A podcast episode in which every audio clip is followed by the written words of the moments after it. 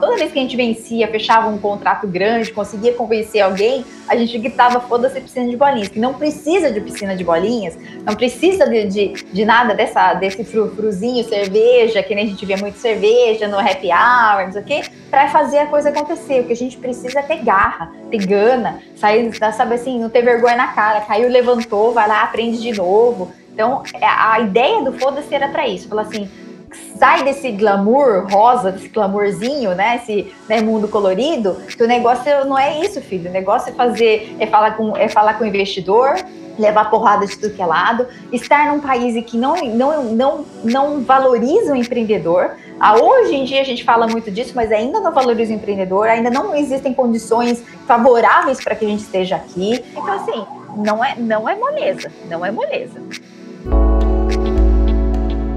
Esse podcast tem o objetivo e o propósito de celebrar o empreendedorismo e a inovação, mas de uma maneira diferente. Aqui as conversas serão sempre informais, sem roteiro, sem egos, autênticas como aqueles papos de café, quando a gente fala sobre aprendizados, fracassos, troca ideias e dicas práticas. E você é meu convidado e minha convidada para puxar uma cadeira e participar desse papo.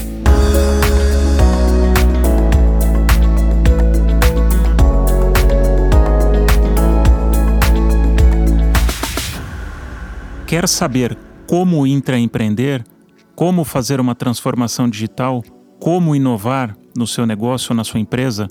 Venha descobrir o livro do Lado I, Invente seu Lado I, a arte de inovar numa época de incertezas.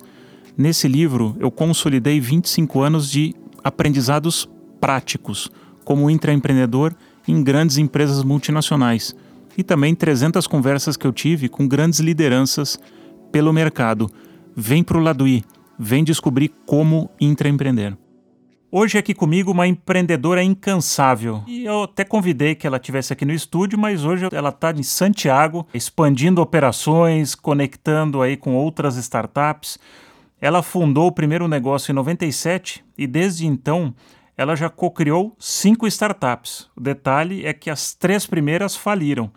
E ela não tem nenhuma vergonha de dizer isso. Idealizou até uma página no Instagram, que eu adoro, que chama Foda-se a Piscina de Bolinhas, para mostrar as diferenças entre esse empreendedorismo romântico que a gente fica vendo em capas de revista e o empreendedorismo raiz, real. Porque hoje a quarta e a quinta startup são histórias incríveis, mas as três primeiras também, de muito aprendizado. Então vamos entender o que, que aconteceu.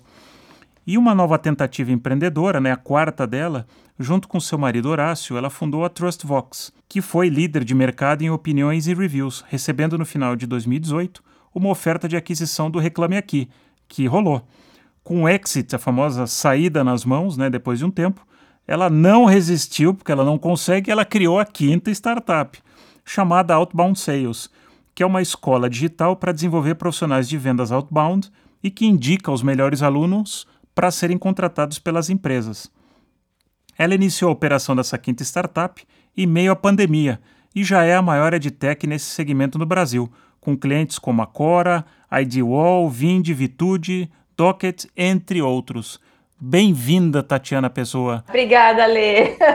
Que prazer ter você aqui direto de Santiago, no Chile. Exatamente, estou aqui em terras chilenas. Tati, conta para mim, como é que você se descobriu empreendedora? Vamos começar, de onde é que saiu isso? Cinco startups é para poucos. Poxa vida, menino, olha, eu vou dizer para você, Alexandre, foi, foi assim, na verdade eu fui descoberta, né? Eu hum. fui, é, eu estava fazendo publicidade e propaganda em Campinas, né, na PUC, e estava já no penúltimo ano.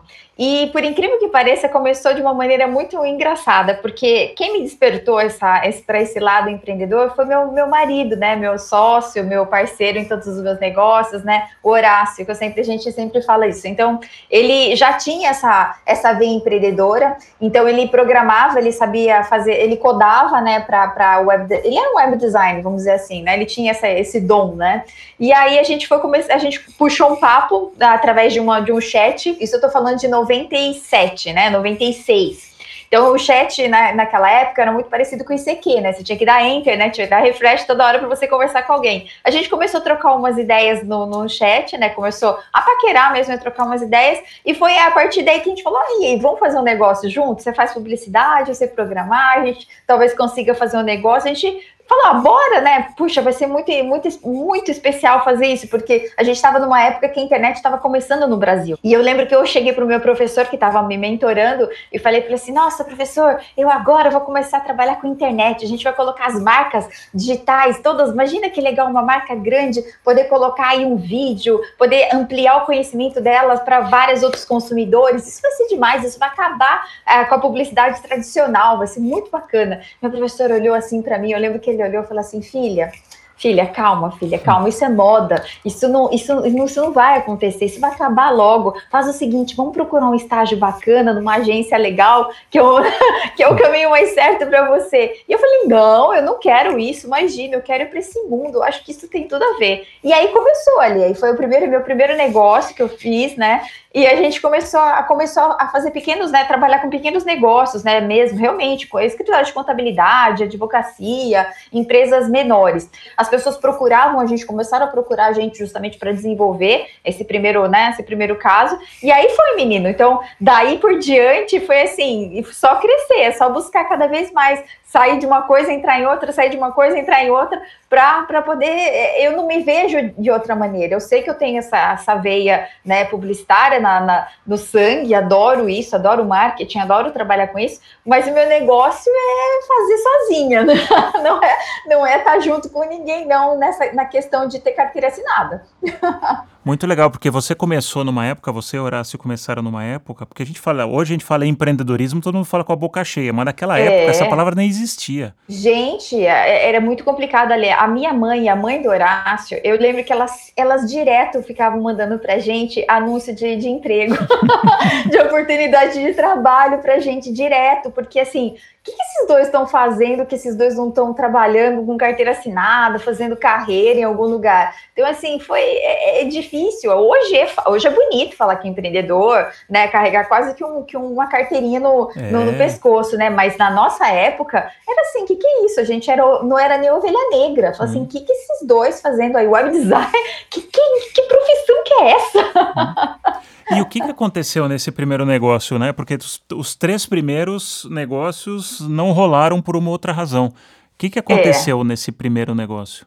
Esse da Pássaro Azul, que foi a nossa, nossa, nossa, a gente fala que foi uma produtora web. Hum. Ela, na verdade, foi um, foi um passo muito legal para a gente, porque a gente entrou, como foi no, o princípio do, do caminho do B2B, né? Então, a gente começou a trabalhar primeiro com pequenas empresas mesmo, a gente atendeu é, é, SMB, PME, bem pequenininha, só que chegou um determinado momento que essa, essa empresa que fazia, que, que, que, que tinha o chat né, online que distribuía na, em toda a região de Campinas, nos chamou para fazer para fazer uma parceria com eles, porque eles tinham eles estavam com um gargalo de entregar é, site para internet e tudo mais, e chamou a gente e falou: vocês não querem trabalhar com a parte comercial com a gente, e principalmente de entregar? Vocês têm, vocês têm um jeito muito bom. E a gente começou a atender as primeiras empresas. Então, e não eram empresas pequenas, a gente começou a trabalhar com, com 3M, a gente começou a trabalhar com Pfizer, a gente começou a trabalhar com, com Instituto Eldorado, com CPQD, com empresas de tecnologia mesmo, aquela né, bem hard mesmo, pesadona. Então, o que aconteceu? A gente foi crescendo, foi crescendo, foi entendendo, foi colocando a parte de código também na, é, de, de programação programação, então a gente começou a fazer os pequenos, os, os primeiros sistemas PHP, a gente trabalhava com PHP na época, tinha muita essa, essa briga, né, naquela época de ser PHP e trabalhar com Microsoft, né, então assim, tinha muito é, essa questão, a gente começava e a gente era muito fã de, justamente de código livre, então a gente defendia muito isso, e a gente foi crescendo ali, foi crescendo, só que chegou um, um determinado momento, lá para, vamos dizer assim, 2008, 2007, 2008. A gente fez, a gente criou uma startup muito pequenininha, que era ideia nossa, que chamava Client to Central. Era como se fosse um Zendesk. Inclusive a gente começou na mesma época do Zendesk. O Zendesk estava lá, lá, fora, então as grandes empresas contratavam o Zendesk para fazer esses tickets de chamados técnicos ou de empresas, e tinha gente que era o Client to Central, que era para pequenos negócios. Então, como a gente sabia que os pequenos negócios tinham muita dificuldade com relação a a se comunicar, a trocar essas informações entre, né, a pessoa atende, anota num papel e esquece, não tem no lugar, não está codado, não tem, não tem SLA, não tinha nada marcado. Fala, vamos fazer um sistema para fazer isso? Então a gente fez um sistema lindo, maravilhoso de código, lindo, maravilhoso de perfeito de, de informação. E, só que o grande problema foi o seguinte: a gente fez tão bem esse programa, fez tão bem esse produto, porque a gente acreditava muito nessa questão de ter um produto bom faz com que ele seja bem, bem aceito e ele, ele se venda por si só, que a gente não colocou um centavo em marketing.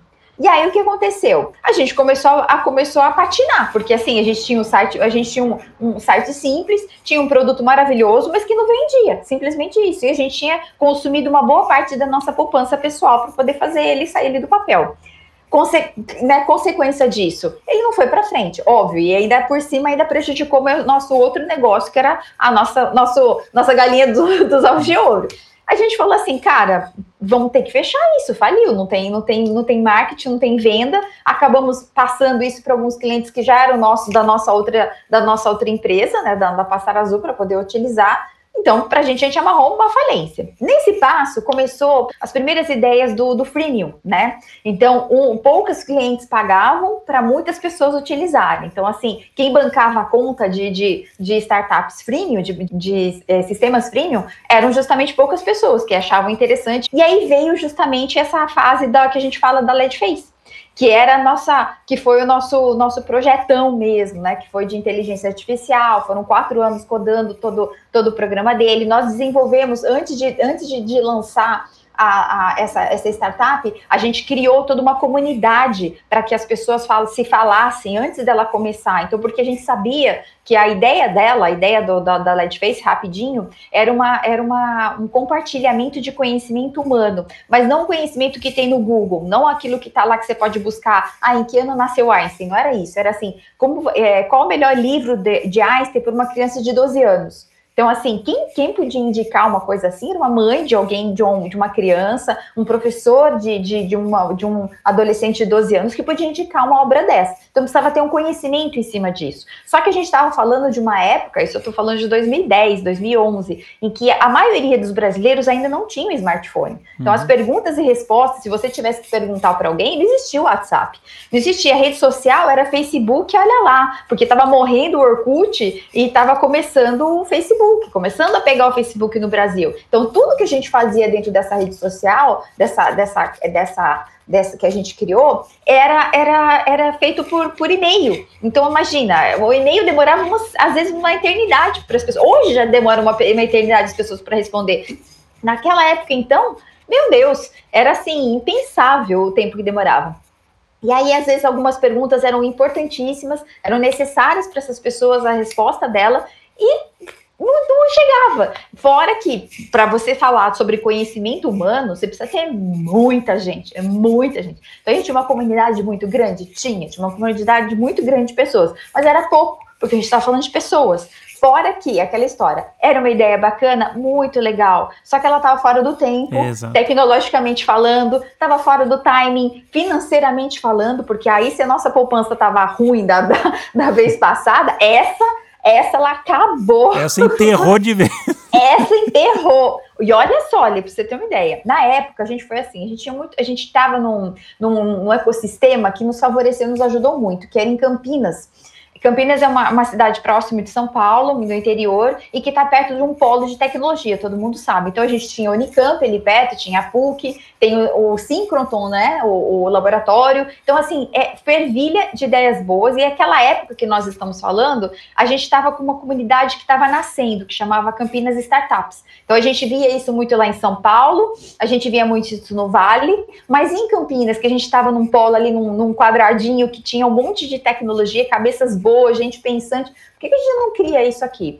E fomos lá, junto com Horácio nós, e vários outros empreendedores, e criamos a, a Campinas Startup, que existe até hoje. Nesse, nesse, nesse interim, como tinham muitas outras, outras empresas, outros, outros pensadores ali também tinham outros negócios, outras startups, né, outros empreendedores, o que, que a gente fez? A gente precisava de investimento. Falei, Horácio, a gente precisa colocar dinheiro, porque mesmo que a gente use nossa poupança, vai faltar dinheiro para esse negócio sair do papel. Precisa de marketing, precisa trazer gente. Como que a gente vai fazer? Precisa pôr gente para dentro. O que fizemos? Conversamos com os empreendedores, colocamos eles todos num café, fizemos um café lindo lá na minha casa, colocamos todo mundo lá na mesa, explicamos qual era a ideia da, da LED Face, o que, que, a gente queria, qual era o sonho, né, de poder justamente compartilhar o conhecimento do mundo, é, dividir justamente esse conhecimento, pessoas ajudando pessoas, então o conhecimento humano tinha que fluir, e só tinha um jeito de fluir se as pessoas respondessem outras pessoas e fosse, um, fosse uma, uma coisa realmente ganha-ganha, né? Quando a gente passou a sacolinha, literalmente, nós fizemos o primeiro crowdfunding ali dentro do dentro daquele pessoalzinho ali. Então a gente conseguiu aí juntar uma grana boa que eles eh, conseguiram de investimento, que era um dinheiro que a gente sabia que era difícil, porque eles também tinham startups,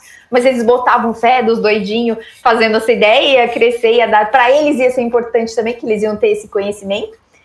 E aí, menino, com esse dinheiro do, do, do, que a gente fez desse mini crowdfunding, mais a nossa poupança, colocamos tudo naquele, tudo nessa ideia. Vamos, vamos, vamos, se jogar.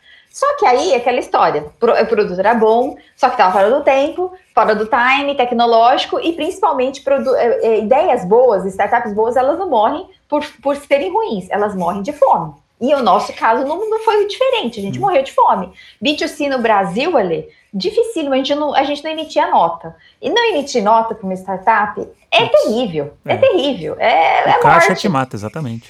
Cara, é Se morte, você não gera é caixa, já era. Já era, já era. E não, e outro, eu consumia caixa. É. Eu era uma queimadora oficial de caixa. Então, o dinheiro que entrava, a gente, não, a gente nem pensava. Era dinheiro entrava, era direto. Era desenvolvimento e inteligência, exatamente. Não tem a contrapartida Total. que é. Não tinha contrapartida, não tinha. Não, a gente nem imaginava como é que a gente ia conseguir ganhar grana. Hum. Na verdade, chegou um, chegou um momento que foi exatamente o momento da virada. Chegou um momento que a gente falou assim: das duas, uma, a gente pivota isso e vai, vai trabalhar com, de novo, com B2B, vai vender essa, essa LED Face para pequenas contas SaaS para dentro das empresas, para elas compartilharem o conhecimento interno delas. Então, às vezes tem profissionais que não se falam de, de área para área. Então, vamos fazer, um, vamos fazer uma LED Face lá dentro? Então, as, as pessoas colocam perguntas sobre a empresa ou sobre algumas coisas que precisam ser feitas, compartilhadas ali dentro, e outras pessoas que já têm mais experiência, mais anos de casa, respondem. Então, fazer uma inteligência interna da empresa. E nesse pivotar, eu já estava já no, nos últimos de dinheiro em casa. A uhum. verdade é essa, a gente já estava um bolso só. Eu e Horácio empreendia no mesmo lugar. A gente tem um filho, eu tinha, eu tenho um filho de 21 anos, mas na época ele era, tinha lá seus 11 anos. Então consome grana, criança consome dinheiro o tempo inteiro, é normal. Então eu falava que eu tinha dois filhos, eu tinha de vez e tinha o meu filho. Então assim, consumia muita grana. A gente estava com uma, uma dívida de 200 mil reais. Então, assim, não tinha condições de continuar daquele jeito. Sem chance, não tinha dinheiro, estava tudo atrasado em casa, tudo que você possa imaginar. Uhum. E faltava muito ainda para queimar lá dentro. Eu falei, Horácio, fazer o seguinte: a gente tem esse compromisso com as pessoas que acreditaram na gente, são pessoas que estão também na, na mesma vida, né? Na lida, que é o pessoal que investiu na gente, os pequenos investidores. A gente tem as pessoas que, que acreditaram, que estão aqui junto com a gente, codando, fazendo o negócio rolar. A gente tinha um pequeno time, mas tinha um time lá que estava acontecendo. Então faz o seguinte, vamos a primeira vez que a gente se dividiu como parceiro. Então você continua esse continua aí segurando as pontas com o Face, pivota e taca ali pau, vê o que, que vai acontecer nessa brincadeira e eu vou atrás de alguma coisa para fazer, porque eu preciso pôr dinheiro de, dentro de casa. Não der pecado nenhum, eu vou, se tiver que ter que ser carteira assinada, bora, não tem outro jeito, vamos lá. Mas eu vou tentar ver se eu consigo achar um outro canto para mim. Eu, como sempre fui empreendedora, né, nessa coisa de, de, de buscar justamente coisas novas, eu não, não corri atrás de, de, de trabalhar em carteira assinada, em agência, nada disso. Eu não sabia nem como começar a ler. Hum. Na uhum. verdade é essa. Eu conhecia muita gente, mas eu não sabia nem como começar. Eu falei assim: ó, oh, então, eu sou aqui uma, uma humilde empreendedora que já faliu a terceira empresa. Você quer me contratar, por favor? Eu falei assim, gente, acho que a pessoa nem vai me contratar se eu falar isso pra ela. Sem sã consciência, você é louca, eu vou pôr essa menina aqui dentro, ela vai, vai levar meu, meu negócio pro buraco. Eu nem, nem, nem, nem sabia o que fazer. E aí, Ale, assim, eu acredito muito, tenho, eu tenho muita fé, sabe? Eu acredito muito nas coisas que acontecem na minha vida, sempre tem um, tem um motivo, sabe? Tem um porquê.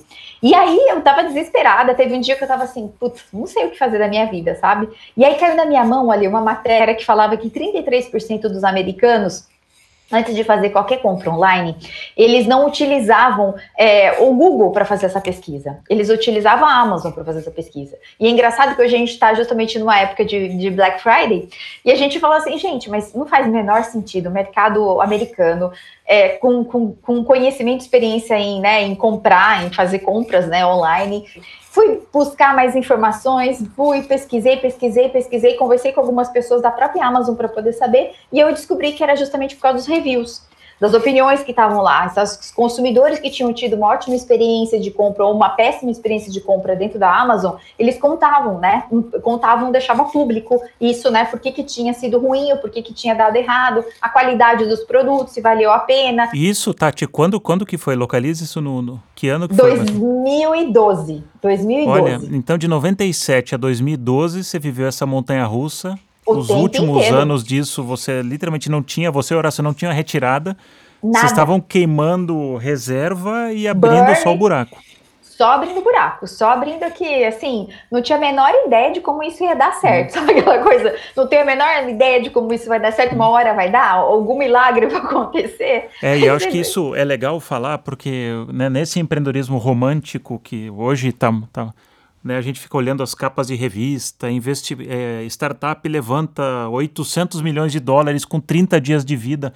Cara, isso é completamente irreal, isso é irreal. um trilhão, é, é irreal. muito irreal. Se, se passa Uma, uma imagem completamente diferente. Passa, então teve passa. que ter uma resiliência, olha, 97 a 2012. E 12. É, o que, que nós estamos falando? É 12 com, com 15 anos. 15 anos. Que você ficou nessa montanha russa. Tudo bem, não, o ecossistema não era tão favorável como é hoje para o empreendedorismo. Não, não. Mas ainda assim. Mas mesmo assim. Muita pivotada, é... muita. Né, pivotada, para quem não entende o termo, é quando a gente está num rumo e precisa mudar o rumo e ir para outro lugar, porque senão é. o negócio afunda.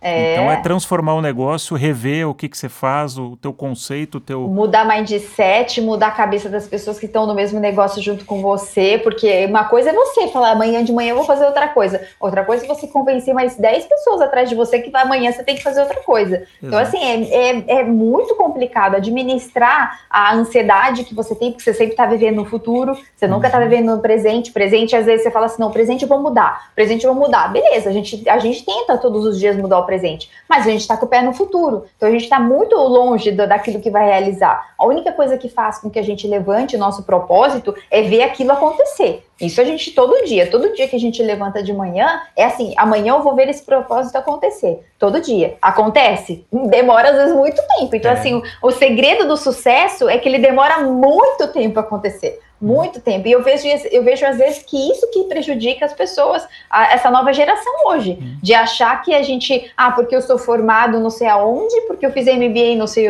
do que, e que eu tenho uma ideia linda, maravilhosa, e que eu vou lá e vou, vou fazer acontecer. Cara, o negócio, a sua ideia linda, maravilhosa, dentro, no, dentro desse mundão que a gente está vivendo, tem mais outros três ou quatro pessoas que estão tá pensando a mesma coisa que você. Tá fazendo, e olha, e não é só pensando, ela às vezes está executando. É essa a tá diferença, tá exatamente. Essa é a diferença, entendeu? O, o empreendedor de sucesso, ele tem capacidade de execução. A ideia não vale nada sem a execução.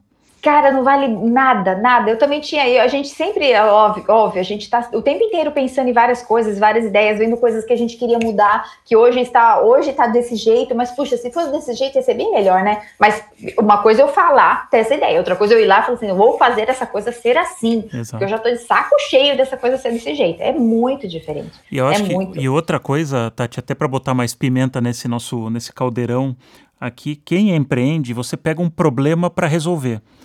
E geralmente uhum. é um problema novo. E a gente está acostumado, principalmente quem vem de grandes empresas para o mundo do empreendedorismo, está acostumado com uma economia mais previsível. Você pega um problema novo que nunca foi resolvido, logo você não tem referência. Não tem. Então, quando você falou, eu quero criar uma inteligência artificial para responder as grandes perguntas do mundo, não adianta você olhar para trás e para o lado, não tem nada. Não tinha, não tinha. Então você está andando ali na beira do abismo. Sim, se você consegue, né, crack the code, né, se você consegue botar o negócio, o, o ovo de Colombo em pé, nossa, você vira. Nossa, pronto, aí sim. Aí você vira uma, uma pessoa que realmente de referência. Esse era o é. grande problema. Por que, que a gente montou a, a, a Campinas Startup na época, né, de ter esse, esse tema? Porque a gente não tinha referência. A referência que a gente tinha era o Vale. Bom, mas no Vale tudo acontece, tudo dá certo. Os caras lá nasceram desculpa com a palavra, mas com a bunda para a lua. Então ele fica mais fácil, tá nos Estados Unidos, tem todo, né? Ele é, é um polo de tecnologia, acesso as pessoas colocam dinheiro, acesso a capital, acesso a cabeças, a, a, ideias, a gente que, que já fez, que tem histórico. Então, hoje esses meninos que conseguem pegar os 800 milhões aí, ótimo, parabéns. Mas ó, os, foram, foram os, os Dino aqui, ó, os Dinos e os outros tantos Dinos que, que plantaram, que cavaram esse caminhozinho para passar, né? Que foi, que, que foi lá e quebrou a cabeça, um negócio, dois negócios, quase pirou, né? Quase, né? surtou, porque a gente quase surta, né? De tantas coisas, né? A gente põe nosso, nossa vida, eh, literalmente, no jogo disso, né? E agora, me conta, vamos fazer agora aquela pausa criativa. Da onde que saiu a ideia para criar a página no Instagram Foda-se a piscina de bolinhas? Olha, é, foi assim. A gente, quando a gente, a gente é, fez o exit do, com, com Reclame Aqui, quando a gente vendeu a Trustbox, eu e o Horácio, a gente ficou meio assim, meio órfãos, né? Meio. Ah, então é, conta. Meio... Então, peraí, vamos, volta, vamos contar da Termina a Trustbox, a gente vai pro Foda-se a piscina de bolinha. Aqui no Brasil, Ale, se a gente jogasse é, review, a palavra review, a palavra opiniões de clientes, opiniões de compra, dentro do Google, não saía nada. Então, em 2012, só tinham duas maneiras de comprar no Brasil ou você ou comprar online, hum. ou você jogava no Buscapé TV 29 polegadas LG e fazia um, e fazia um lá um comparativo, um, comparativo, fazia lá comprava é, através de ver qual era o preço mais barato, né? Beleza? Ou você jogava a mesma coisa no Reclame Aqui e ia ver a merda que ia dar. O cara que nem entregar, o cara que deu problema, que não tem pós-venda, que não tá nem aí pro, pro consumidor, enfim, só tinha essas duas maneiras. E aquele meio termo? E o cara que tem produto bom, que tem preço bom, que tem entrega boa, onde que tá a, a, onde tá a vantagem, né? Onde, onde que alguém beneficia dele? Ele precisa pagar anúncio para poder se mostrar, porque ninguém fala bem dele, nem o que comprou dele fala bem dele. Eu falei, não, peraí, tem uma oportunidade aqui, existe uma baita de uma oportunidade aqui. Eu sei que as pessoas com, é, com, é, compartilham conteúdo, compartilham esse conhecimento. Lá fora acontece muito, porque ele já tem esse, esse conhecimento feito, mas aqui no Brasil também as pessoas gostam de, de, de, de saber o que, que o outro comprou, gostam de falar, e quando dá muito certo, quando dá muito errado. Eu falei, não tem lugar, eu vou fazer isso, vou fazer a mesma coisa que a Amazon fez, eu vou fazer aqui no Brasil para todas as empresas. Não vai ficar, vai ficar fechado num lugar só como é na Amazon. Amazon vai ser para todo mundo. E aí, óbvio, cheguei com o tempo Horácio, Horácio, olha, putz, pensei, pesquisei, olha, isso aqui é muito bacana. Tati, mas peraí, gente, não tem um centavo para tirar a ideia do, do papel. Eu falei, não, eu sei que não tem, não precisa me dizer. Eu não sei que não tem, mas a gente vai dar um jeito. Peguei, fui lá conversar com os anjos né, foi lá e falei assim, João, vou conseguir dinheiro de alguém, vou contar essa história para alguém, alguém vai se interessar com essa história, porque é verdade, é um puta negócio que não existe, não tem. Brigar com o Buscapé, aquela época, em 2012, todo mundo queria brigar com o Buscapé, tava naquela compras coletivas, né, tava na época de compras coletivas, todo mundo queria estar nesse mercado, e eu tava indo pro mercado, assim, justamente assim, opinião de como comprar. Então, imagina, casava totalmente com, com isso. Eu falei, não, eu vou buscar um investidor anjo, vou conversar com esse povo, porque eles com certeza vão colocar dinheiro na minha ideia. Dito e feito, olha, foi lá bonitinha, maravilhosa, fazer, mostrar a minha pesquisa, porque na época era só uma pesquisa mesmo. E aí, óbvio, levei o maior balde de água fria, o maior chute na bunda.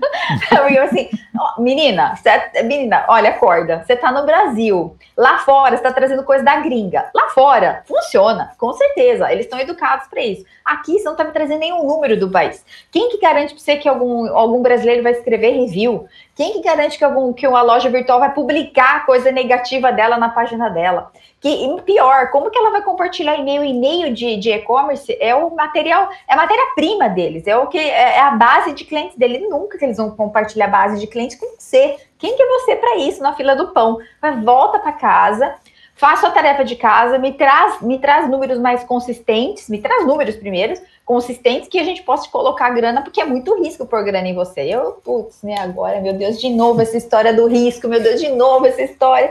Falei, agora, o que, que eu faço? Falei, Horácio, a gente precisa fazer esse negócio dar certo, porque ele vai dar certo. E eu, eu tava com isso na cabeça, ali, vai dar certo, esse negócio vai dar certo. Mas tá bom, então vamos fazer do jeito certo. Peguei e montei uma validação. Então, o que, que eu fiz? Simples, eu sabia que precisava ter pessoas que compravam e precisavam ter review, precisava ter um lugar para colocar isso. Eu tinha um amigo que fazia chinelos de chinelos personalizados para festas de casamento, de 15 anos, tudo mais.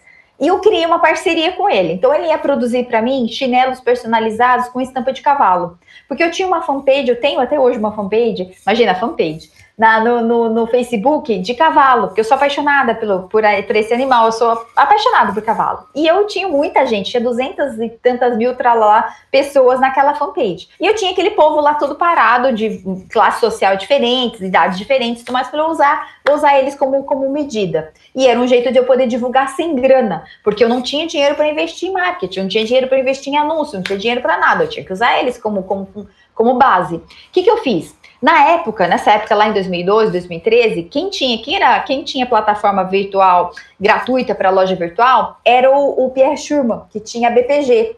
O que, que eu fiz? Peguei duas contas de duas contas da BPG, criei dois sites, duas lojas virtuais para publicar os, os chinelos que eu tinha criado junto com meu amigo. Uma tinha os chinelos personalizados e o botão comprar, e outra tinha os chinelos, o botão comprar e os reviews que era dos clientes que tinham comprado, eu copiava e eu copiava e colava o que eles escreviam no e-mail, se eles tinham gostado do chinelo, se eles tinham gostado da entrega do, do, do serviço de entrega que tinha chegado para eles.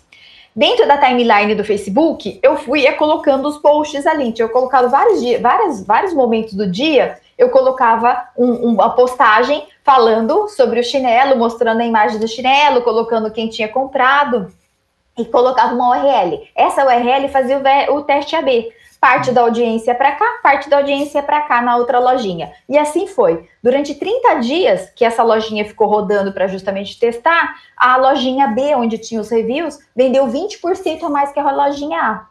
Aí eu falei assim, nossa, bingo, o que, que, eu vou fazer? Montei um slide bonitinho e fui conversar com os, fui conversar com o pessoal, com os donos de loja. Então, pequenos, pequenos é, varejistas, pessoas que tinham, que, que já estavam online, né, que já tinham negócio online. E contei essa história da validação, dos chinelos e tudo mais. E aí, todos eles, né, desses 30 que eu conversei, todos eles, 29 toparam utilizar. Se eu tivesse já essa, já tivesse ele codado, já tivesse o, o produto Trustbox codado, eles topariam fazer o teste. E aí, dito e feito. Peguei essa validação, esse, esse comentário deles, dei uma melhorada, obviamente, na forma de cobrança, no, na modelagem do meu produto, o que, que era importante estar tá, tá contando, né, para todo mundo, e fui conversar de novo com os anjos. De novo, a mesma coisa. Os anjos falam assim: não, Tati, é muito risco, não dá, ainda tá, ainda tá muito incipiente. Essa ideia sua foi bacaníssima como, como MVP, como ideia de validação, muito legal. Imagina, você tomou coragem de não codar nada, usar tudo que já tinha no mercado para poder fazer uma validação, perfeito. Só que a gente, você não tem números ainda. E aí, meu amigo, eu contei com, contei com um amigo meu que, veio, que tinha vindo do Vale, por incrível que pareça. Ele já tinha colocado dinheiro na, na Ledface, na outra startup, então ele não tinha dinheiro. Eu também não tinha mais cara para pedir dinheiro para ele. Mas eu falei assim, cara, você tem alguém que você pode me apresentar que toparia aqui, né, entrar nesse negócio comigo? Eu toparia fazer essa, essa, esse, né, investir em mim? Ele falou assim, olha, eu tenho um amigo meu, muito amigo, que é da Poli, estudou comigo, fez faculdade comigo, vou te apresentar para ele. E me apresentou. E esse cara apaixonou na ideia da, da Trustbox. Falei assim, nossa, que bom. Aí ele falou assim, só que com esse dinheiro que eu vou colocar, ele, tinha, ele ia colocar 10 mil reais. Com esse dinheiro que eu vou colocar, você não vai sair nem do lugar. Não vai sair do lugar, você vai pagar o servidor e aí, olha lá. Vou fazer o seguinte: eu toda terça-feira eu jogo poker com mais três amigos. Toda terça-feira. E esses outros três amigos, eles têm condições de colocar muita grana em vocês. Eles realmente têm, têm poder de, de fogo aí. Eu vou contar para eles, eles estão querendo diversificar os investimentos deles, estão pensando em fazer alguma coisa de tecnologia, mas eles são do, do, do varejo tradicional, eles são do Brás, então da 25, então eles não, não, não, têm essa, não têm essa visão de tecnologia. Eu vou apresentar, vou falar que eu estou colocando dinheiro lá. Se eles toparem conversar com você, eu te apresento e vai lá. Dito e feito, os caras toparam conversar comigo. Aí vou lá, Tatiana, né, loirinha, com um monte de homem, né, mas, né, mas com outro, outro tipo de conhecimento, outro tipo de maturidade digital. E beleza, eu falei assim, vou apresentar, fazer minha apresentação. Que nada, é, é foi no, no, na boca, quero olhar nos seus olhos, Tatiana, para ver se esse negócio vai sair, o que, que você sonha com ele. E aí foi, menino, e a, graças a Deus que eles toparam o risco. Isso não, vamos colocar dinheiro nisso, eu topo. Eu acho que faz todo sentido você, você pela história que você está contando da sua vida e as coisas que você está falando, eu acho que você vai, vai, vai dar jeito, isso vai, vai dar jogo. E pronto. E aí, a partir daí, eu consegui ter meu primeiro milhão. Eu, eu consegui ter um milhão com eles para poder tirar a ideia do papel. Então, foi assim. E olha, para parar para pensar, esse dinheiro era um dinheiro que veio para colocar no negócio, no produto, na, na sair, sair empresa. Lembra, lembrando que eu tenho todo o meu, meu problema pessoal. Então, uhum. você imagina, os caras realmente confiaram em mim. Então, assim, eu tenho um, um, um agradecimento, assim, um, uma gratidão muito grande por eles, porque eles sabiam, eu tinha contado de todo meu, todos meus, meus altos e baixos nesses todos esses anos. Tipo assim, olha, eu tô literalmente com a palavra fodida de, de grana. Eu não tenho. Então, assim, eu, esse negócio é o negócio da minha vida. Eu tô pondo minha vida nisso de novo. Então, esse negócio vai sair porque eu quero. E ele vai ser, ele vai ser padrão de mercado. Eu garanto para vocês, vocês não vão perder esse dinheiro. Vocês vão sair, vocês vão sair com duas, três vezes a mais do que vocês entraram agora, que vocês estão investindo agora, de verdade. E eu vou pôr minha vida em cima disso. Minha e do, do meu marido, que vai estar junto comigo nessa brincadeira. E dito e feito, ali, eles toparam. E aí foi que começou a brincadeira realmente, né? Da, da, da. Aí, lógico, não, no, durante todos esses anos, porque a gente ficou com a Trashbox, de ela, a Trashbox saiu do papel em 2013 finalzinho de 2013, outubro de 2013. Ela foi, a gente em 2014 foi que realmente a gente abriu o CNPJ, que a gente montou tudo, colocou toda ela no papel. E de 2014 até 2018, a gente ficou nessa, nessa de crescer, né? Porque daí tinha que crescer, fazer a coisa acontecer, né? E eu não era desse mercado, entende, né? Então, imagina, eu, eu fui conversar com o pessoal de varejista, fui conversar com, com, com grandes, grandes empresas aí, mas que era de uma outra área, não era da área de que eu estava acostumada de, de, de, empreender, de tecnologia, nada disso. Eu fui falar com, com um grandão que, faz, que, né, que tinha aí, sei lá, quantos CDs para colocar um monte de produto ali dentro. Então, assim, convencê-los de que a ideia era boa, que as pessoas consumiam através desse, desse conteúdo. Então, foi muito difícil, Ale, foi muito difícil. E aí, como Foram... é que em 2018 apareceu o Reclame Aqui nessa, nessa jogada? Olha só que louco. Estamos ainda pertinho, quase chegando perto do Black Friday. Eu recebo um, um e-mail do, do LinkedIn é, com Maurício Vargas convidando para fazer uma fazer, conversar para fazer uma parceria. Que eles tinham interesse em, em fazer uma parceria para colocar reviews. Eles já tinham feito uma, uma um pré-teste dentro do Reclame Aqui no, no ano no 2017 tinha dado certo, mas eles iam ter que investir muito em tecnologia para des desenvolver, né? Uhum. Na verdade, é, toda essa, essa ferramenta que eu, que eu tinha desenvolvido, né? Todo, todo todo o conceito, a forma de, de colher esse review, sem, sem, ter, sem ter manipulação, sem ter mudança de, de, de informação, ó, quem, só quem respondia era quem tinha comprado. Eu falei, ah, vem para cá, a gente vai conversar, vamos fazer uma parceria. Black Friday tá chegando, vamos lá, vamos, vamos tentar fazer esse negócio virar uma parceria. E eu fui para lá para conversar com eles por parceria, para poder fazer. Eu falei, nossa, vai ser muito bom, porque eu era, eu, eu era pequena, eu dentro do meu, do meu nicho, eu era maior do mercado. Eu tinha outros três concorrentes, mas eu era maior do mercado. Mas perto do Reclame Aqui, eu era um, era um patinho só, né? Então, perto dele. E aí a gente foi conversar, foi muito bacana, papo vai, papo vem, a conversa foi muito fluida, a gente contando os perrengues, cada um dos perrengues de um lado, eles também, porque eles têm um puta perrengue de de convencer os brasileiros, é, é, adoram o Reclame Aqui para poder consultar, mas as lojas odiavam, eles uhum. sempre quiseram pôr fogo ali dentro. E aí no final da reunião, Maurício Vargas, quem conheceu ele, sabe que ele era muito muito diretão, né, muito muito, né, curto e grosso. Ele chegou para mim e falou assim, é, Tatiana, o que, que, você achar se eu dissesse para você que eu reclamei que é, se eu comprar, se eu comprasse, se eu reclamei que comprasse a Trashbox, o que você achar disso? Aí eu falei assim, eu vou achar ótimo. eu dei uma risada, eu vou achar ótimo. Aí ele, ele olhou assim, os dois se olharam, tava ele e o sócio dele, né, o Edu Neves, e o Horácio, eles olharam assim para mim e falei assim, ah, gente, aí vamos, vamos ser honestos. Eu falei assim, vamos, vamos, tirar o crachá? Vamos ser honestos tá difícil levar, a gente está com três concorrentes aí no mercado, a gente está, a gente tá, nossa maturidade do nosso mercado está chegando. Quando a gente sabe que a maturidade está chegando, um compra o outro, um, ou, ou, ou, a gente vende isso, a gente vende essa, esse sistema, essa tecnologia para alguém, enfim. A verdade é essa, a gente está começando, está tá chegando o um momento de que realmente assim, a gente precisa dar voos maiores. No que a gente já fez, a gente já chegou no, no nosso patamar, no máximo que a gente podia. Daqui a gente tem que dar um salto. E nesse salto eu vejo que como, como reclame aqui para parceria, não só parceria, adquirir um sistema, um time todo que a gente tinha desenvolvido, todo um discurso, uma proposta de valor dentro do mercado, vai, vai economizar tempo e dinheiro de vocês. Uhum. E aí foi o que aconteceu. E aí a gente começou a fazer a do diligence, começamos a pensar, abrir inúmeros livros e é o que, que tem, quem são a pessoa, vai adquirir todo mundo, vai ser porteira fechada, não, sim, enfim. Só que mesmo, mesmo com toda essa, essa, essa coisa boa, justamente de ter encontrado alguém que tinha casado com a ideia com a gente, que estava justamente na ideia de comprar, eu tinha todos os meus investidores. para poder convencer. E os meus investidores foram muito difíceis de convencer. Eu juro, várias vezes ali eu achei que não ia acontecer o negócio. Hum. Várias vezes, várias vezes. Mesmo sendo um negócio muito bom, mesmo eu, eu, eu cumprindo aquilo que eu prometi para eles lá no começo, que eles iam sair com três vezes mais do que eles tinham colocado de grana ali. Hum. Mesmo assim, ele foi muito desgastante, muito. E foi aí que aí, que justamente depois de passar todo esse perrengue de vida, perrengue de negócio, perrengue de, de, de fazer a do e tudo mais, que a gente criou a, a foda-se piscina de bolinhas. Porque eu falei assim, Horácio, e Horácio também fala muito disso, a gente não pode é, desencarnar, que a gente falava, a gente não pode desencarnar sem, sem passar esse conhecimento para as pessoas. As pessoas às vezes entram, né, entram em empreender, entram no negócio, nunca imaginando o que pode acontecer. Nunca. Elas só vão descobrir a hora que elas estiverem no meio.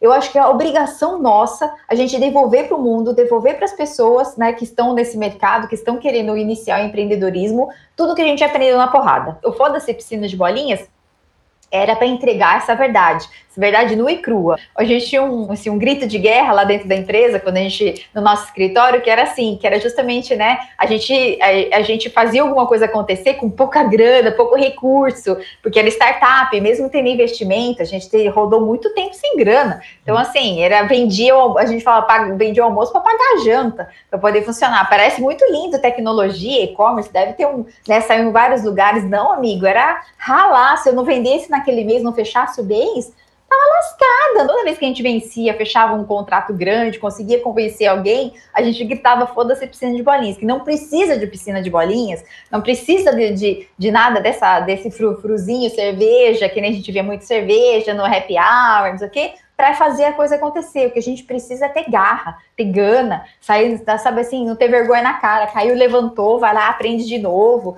Então, era é, é a ideia do foda-se era para isso. Falar assim, hum sai desse glamour rosa, desse glamourzinho, né? Esse né, mundo colorido, que o negócio não é isso, filho. O negócio é fazer, é falar com, é falar com o investidor, levar porrada de tudo que é lado, estar num país que não valoriza o empreendedor. Ah, hoje em dia a gente fala muito disso, mas ainda não valoriza o empreendedor, ainda não existem condições é, é, favoráveis para que a gente esteja aqui. Então, assim, não é moleza. É, e é interessante esse, isso que você fala, Tati, da né, do aprendizado, da, né, aquilo que a gente falou no começo da romantização. E você trouxe um exemplo aí que é pouco percebido, mas acho bastante importante, porque a hora que você, todo mundo hoje, no, todo mundo não vou dizer, mas muita gente tem aquele sonho de, ah, eu preciso ter muitos investidores, eu preciso ter venture capital, papapá. Só cada hora, cada vez que você traz o anjo, o venture capital, você traz alguém externo, você está comprometendo o que a gente chama de cap table, né? Que Com você está dando uma participação do teu negócio para alguém que uhum. não necessariamente começou a sonhar com você. Então tem não. que haver um alinhamento muito grande, porque isso que você passou eu acho muito é, significativo na TrustVox. Você falou, cara, isso para mim faz todo sentido. Eu fechei um ciclo, eu estou entregando esse negócio para um parceiro que vai fazer crescer, tá tudo certo, mas as pessoas não estão concordando. Se fosse só você, Horácio, cara, era aquela Nossa. conversa, vendeu, tchau. Mas você agora está trazendo um lastro de outras pessoas, né, que você precisou pra, de aporte de investimento, então é muito. A, os empreendedores, na minha opinião, têm que ter muito cuidado. Você tem que ter muito, muito. alinhamento com quem você traz para dentro da tua sociedade. Né? Então, founders, co-founders, imagino, né, você sempre foi você, Horácio. Não sei se vocês trabalharam com outros co-founders fora investidores, mas essa é, um, é uma alquimia, vou chamar assim, nesse mundo que é uhum. muito importante e, eu acho que ainda as pessoas dão pouco, pouca atenção.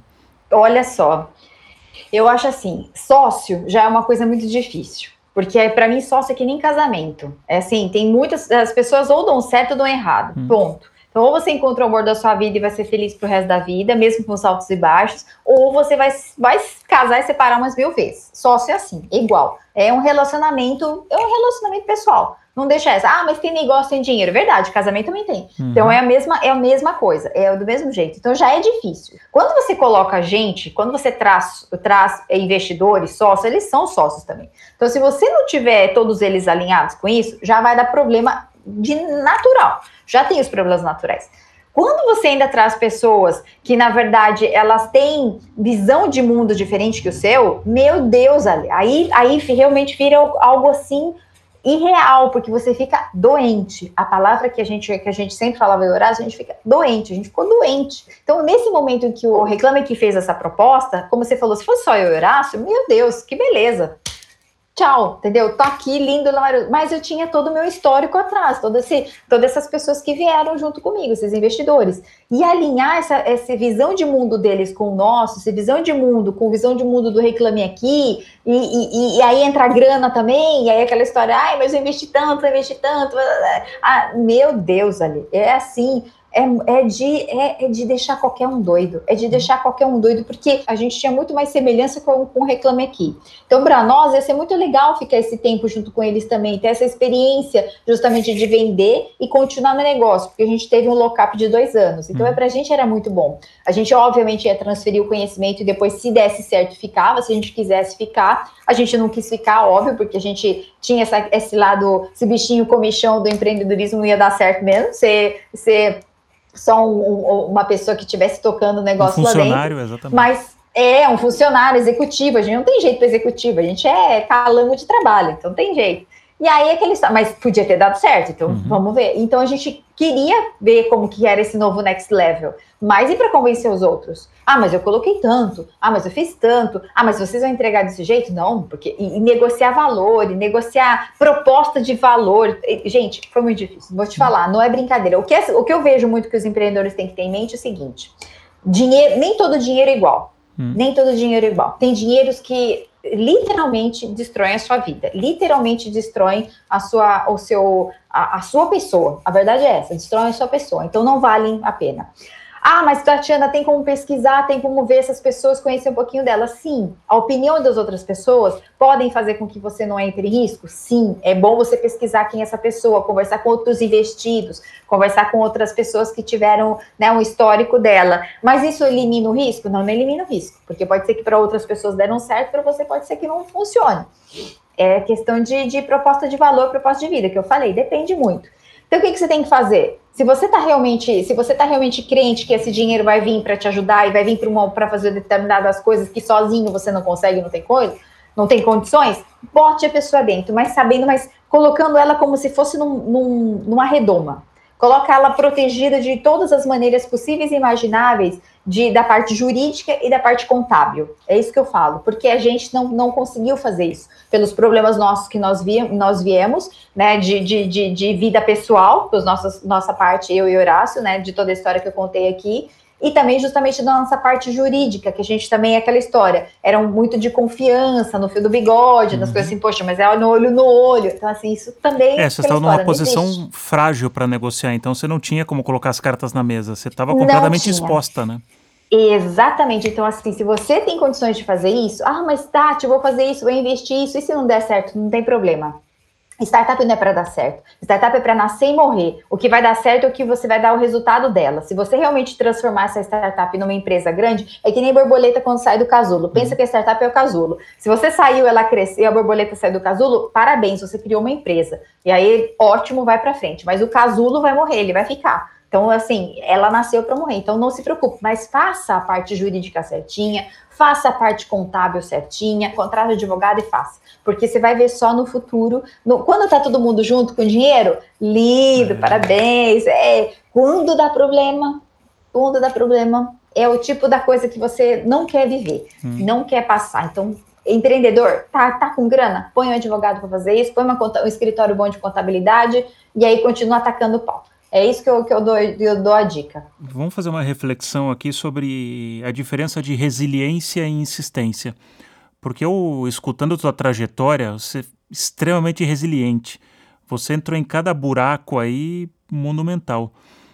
Até onde insistir? Aonde que a gente tem que falar, cara, deu? Porque você efetivamente né, não rolou, deu, deu ruim em três negócios. Deu você teve ruim, uma hora que você falou, parou. E a, aonde, como saber a hora de desistir a hora de insistir? Olha, eu acho que assim é, é muito é muito tênue essa, essa questão. Mas tem uma coisa que sim, quando aquilo está afetando realmente aquilo que mais te dá valor, mais tem, tem valor para você, que é a sua família e a sua saúde, eu acho que insistir é, é trágico. É realmente é um momento de parar. Ah, mas o que os outros vão pensar? O que meus investidores vão falar? O que, que minha família e todo mundo em volta? Que a gente pensa muito nos outros, né? Olha que uhum. louco. A gente não está pensando na gente. Normalmente, quando a gente fala assim, não vou insistir, vou, vou desistir, vou jogar a toalha, a gente pensa no que os outros vão falar, no que os outros vão pensar, no que os outros vão. E e a última coisa que a gente tem que pensar é nos outros. É no exatamente sim o quanto que eu estou deixando de vida em cima disso. O quanto eu estou deixando de saúde em cima disso. Eu acho sensacional. Eu estava falando no, no episódio no anterior com o Emílio Alves, da Fala Universidades, e ele fala uma hora que ele diz: Putz, eu, eu preciso entender como negócio a hora que eu passo a ser o teto do meu negócio. Exato. Porque é mais ou menos o que você está falando em outras palavras. Tem hora que o negócio ele, ele pede mais do que você consegue entregar. Então você tem que. Você criou aquilo para ir até um ponto e disse, ó, deixa voar, eu pego o que é meu, eu trouxe uhum. do ponto A para o B, não uhum. vou conseguir, o esforço para levar para o C vai ser absurdo. Absurdo. Não Exato. faz sentido, eu sou não. boa nesse estágio aqui. Então volto, me capitalizo, volto, faço outra coisa. Ou vira executiva, que é era uma possibilidade que vocês tinham. Exato, eu não, eu não podia ser, eu não podia ser eu a algoz do Trashbox. Hum. Eu não podia ser eu a algoz. Eu, eu sabia que ela podia voar mais. Eu sabia que ela ia se tornar padrão de mercado como está se tornando dentro do Reclame Aqui. Então não era mais, não, ela, ela já não era mais minha, ela era maior do que eu. Uhum. Então eu, eu estava ali, eu, eu, na verdade eu era a bola de ferro no pé dela. Então eu tinha que sair dali daquele jogo. E ela, e ela também estava me machucando, porque quanto mais eu insistia, mas eu mas eu estava me prejudicando. Então chegou aquele momento, não vou mais insistir. É a hora de eu ir e eu vou, vou em paz, vou tranquila. Tanto que eu fui super, super em paz quando a gente assinou o contrato mesmo, eu fui super em paz, porque aquilo realmente tinha sido uma, uma honra para mim e assim, uma vitória. Porque assim, falei, gente, da onde eu vim? Eu vim do, eu vim dos, do menos 200 mil. Eu estou entregando essa empresa, faturando com. Tinha, a gente tinha 450 clientes é, grandes. E assim, eu estou entregando uma empresa saudável, com um time muito bom, todos unidos. Eu nunca perdi um, um, um, funcionário ali, não perdi nenhum funcionário, mesmo com todos os altos e baixos. Então, assim, cara, é um sucesso, foi um sucesso, a verdade é essa, foi um sucesso. E para a gente acabar, Tati, é, conta e da onde sai a Outbound Sales, né? Que é a tua nova exploração. Como se não, né? Quatro não eram suficientes, vamos fazer a quinta. Meu Deus, foi assim. Ah, eu sempre soube, e, e, eu sofri muito com isso, é, em vendas na, na Trashbox. Por quê? Exatamente porque eu não era desse mercado, como eu falei, eu não era do mercado de, de, de, de da área de e-commerce, não era do varejo, não conhecia, então eu sofri muito para vender, muito. Para treinar meu time, para saber o que, que eu tinha que fazer, conhecer as pessoas certas que iam fechar, fazer a coisa rodar, né? Essa dor de montar um time de vendas, escolher as pessoas certas, fazer com que eles montar essa, essa essa estrutura de como vender, qual o discurso usar, qual a proposta de valor mostrar, o que, que são as, as objeções que as pessoas tinham de comprar, por que, que as pessoas não estavam comprando, por que, que elas achavam ruim, por que, que elas faziam comparação comigo com outra pessoa. Então, assim, entender toda essa formatação de vendas, da comunicação da venda para que ela acontecer, a experiência da venda para ela acontecer, é uma dor de qualquer startup ou qualquer empresa que eu conheço. To toda. As, as empresas falam muito que ela tem dificuldade na comunicação. Mentira, ela tem dificuldade na comunicação de venda. Uhum. A verdade é essa. Por quê? Porque a gente quer empurrar às vezes as coisas para as pessoas, Sim. dizendo para elas assim: isso aqui é bom para você. E não é, e não é assim. Não é assim que funciona. É o contrário. É a pessoa que tem que mostrar para a gente, o consumidor, o cliente, o lead, o que, que é o nome que seja, ele mostra para a gente o que ele quer. E a gente se encaixa nisso que ele quer. É isso que tem que ser feito. E, eu, e, a gente vê essa briga eterna. E com startup pior ainda, porque a gente está falando de uma coisa que ninguém conhece, muitas vezes é uma coisa inovadora, muitas vezes é uma coisa que a pessoa, que o empreendedor mal sabe muito bem o que vai fazer, ele não sabe para quem ele está fazendo, ele não conhece a persona que ele tem que falar, com quem é, quem é a pessoa não conhece a dor dessa persona, que é justamente o que vai fazer ela comprar seu produto, seu serviço, então ele não sabe, desconhece, e o momento então piorou, porque daí ele começa a tentar patinar, ele começa a tentar achar que, os, que a, tudo que é automa, a automatização da, do, do, contato humano, do contato do, de fazer a venda é o ideal, porque daí ele não tem que enfrentar a realidade, que uhum. ele não sabe se comunicar bem, que a pessoa não sabe, ou ele não tem uma, uma não tem um discurso formado, E aí aquela história, ele fica amarrando essa brincadeira, jogando dinheiro em fazer, né, fazer conteúdo online, fazer onboard, fazer, né, fazer um monte de webinar, fazer essa coisa e não consegue tirar nota fiscal. E acaba morrendo porque não tem, não tem, não tira nota fiscal, não, não acaba vendendo. Então eu falei assim, gente, eu tenho como resolver esse problema. Esse foi uma dor minha, e eu acho que uma das coisas que a gente tem que entregar para esse mundão é fazer, esse, fazer isso acontecer. Então, eu e a gente falou, a gente já, a gente já tinha esse, esse feeling, né? Esse cheiro de, disso acontecer. Falei, Horácio, vamos fazer isso aí? Vamos tirar do papel? Acho que faz sentido. O que chamou a gente para tirar do papel foi que no finalzinho de, no comecinho de outubro de 2020, o pessoal do Google Campus nos chamou para fazer um, um, treinamento de vendas para as startups que estavam lá. A gente em 2016 a gente foi incubado, a gente foi escolhido pelo Google Campus para ser incubados lá. E a Fernanda Calói, que se tornou amiga nossa, junto com, com, com o André Barrense, falou assim: ó, oh, Tati, vocês não querem fazer um curso de vendas outbound para o nosso time aqui, para as startups que foram incubadas, né? Tipo um Give First né? A gente devolver para o mercado aquilo que a gente aprendeu. Eu falei, nossa, com certeza. Tava todo mundo trancado em casa mesmo por causa de pandemia, bora. E a gente criou um curso de 60 horas para o time lá. Chegou no final do treinamento, chegou no final de 60 horas, vamos contratar gente, né, gente? Porque agora a gente sabe o que, que é, a gente precisa fazer o time. Cadê gente? Não tinha gente. A gente vai buscar no, no, no LinkedIn, na cara e coragem, é, é, fria, entendeu? A gente não sabe quem é a pessoa, todo mundo diz que é pleno, que é sênior, e a pessoa não tem conhecimento sobre aquilo, não tem a menor noção do que está falando. Então, tem muita gente que, que, assim, a gente sabe que não conhece nada, mas que tem um currículo lindo lá e o, e o, Facebook, e o LinkedIn aceita tudo. Então, beleza, vamos fazer o seguinte. Vamos pegar e vamos, vamos ajudar essas startups do jeito certo, Horácio? Vamos pegar esse curso que nós damos 60 horas, vamos fazer 20 Vamos fazer um condensadão bem feito, um condensadão bem bonitinho, um arroz com feijão bem feitinho. E vamos, vamos fazer o seguinte: vamos trazer algumas, alguns profissionais, a, a, a unha, vamos selecionar alguns profissionais, vamos trazer eles gratuitamente para fazer esse treinamento com a gente de 20 horas, vamos preparar esse pessoal. E a gente faz o seguinte: depois que a gente deixar, deixar eles redondinho, treinadinho, a gente faz o seguinte: a gente traz as startups que querem contratar. A gente faz um evento online então chamado talent show, e a gente coloca quem quer contratar com quem precisa ser contratado. Vamos ver que match dá, vamos ver se vai rolar. Dito e feito. Fizemos, fizemos treinamento, gente muito boa, perfeito, nota acima de 7, de tudo, de conhecimento, técnica e tudo mais. Trouxemos startups, todos foram contratados. E, e aí aquela história, quem não contratou falou assim, Tati, tem mais? Aí eu falei, ah, que eu queria, que eu, hum. que eu, que eu mais queria, saber se tinha, pô, será que eu continuo essa brincadeira ou ela é barco furado, né? Olha que negócio legal. A gente sabe a gente vai poder ajudar as pessoas, ajudar as startups de tecnologia, empresas de tecnologia a contratar pessoas boas, porque a gente vai buscar só quem já tá, quem já tem experiência no mercado, e a gente vai ajudar a recolocar muita gente que perdeu emprego no, no, na pandemia. Vamos fazer isso, vamos fazer ajudar essas, essas pessoas a, a, serem treinadas do método certo, da coisa certa, utilizando a, a metodologia do Aaron Ross, né, que é do, do, do Receita Previsível, e bora fazer vender isso para as startups pronto, funcionou. A gente tem aí, com, imagina, com quantos clientes grandes aí já, já estamos, né, já somos líderes no nosso mercado, principalmente de outbound, que é o mais difícil, que é justamente fazer as ligações, pegar o telefone e falar com a pessoa, né, nessa coisa de colocar um, um RD Station para rodar, não, fazer uma landing page, não tem isso, a gente vai lá e fala com a pessoa, a gente quer saber o que, que ela tá achando, o que, que ela precisa, qual a dor dela. Nossa, que papo bom, vou, vou terminar com uma pergunta. É, a Tati de, de hoje, a gente está em novembro de 2021, gravando uhum. essa, essa conversa. É, se ela voltasse lá para 1997, o que, que ela falaria para aquela Tati lá que, que começou? Que dica que você daria para ela pular vários passos aí?